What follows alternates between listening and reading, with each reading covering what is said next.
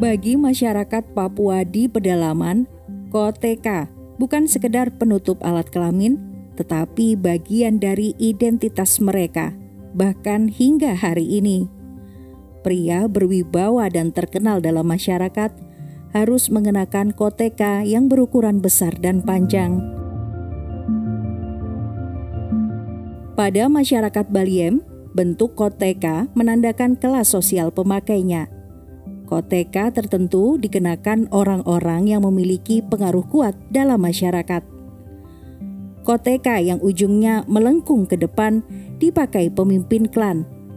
Sementara koteka dengan ujung melengkung ke samping dikenakan golongan menengah, yaitu panglima perang, tabib, atau pemimpin adat.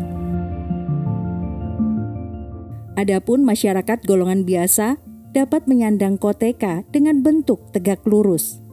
Terkadang bagian ujungnya diberi hiasan bulu burung atau bulu ayam hutan sebagai upaya menarik perhatian kaum perempuan.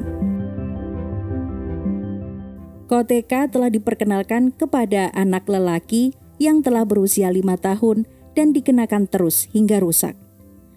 Koteka terbuat dari buah labu air Lagenaria siceraria.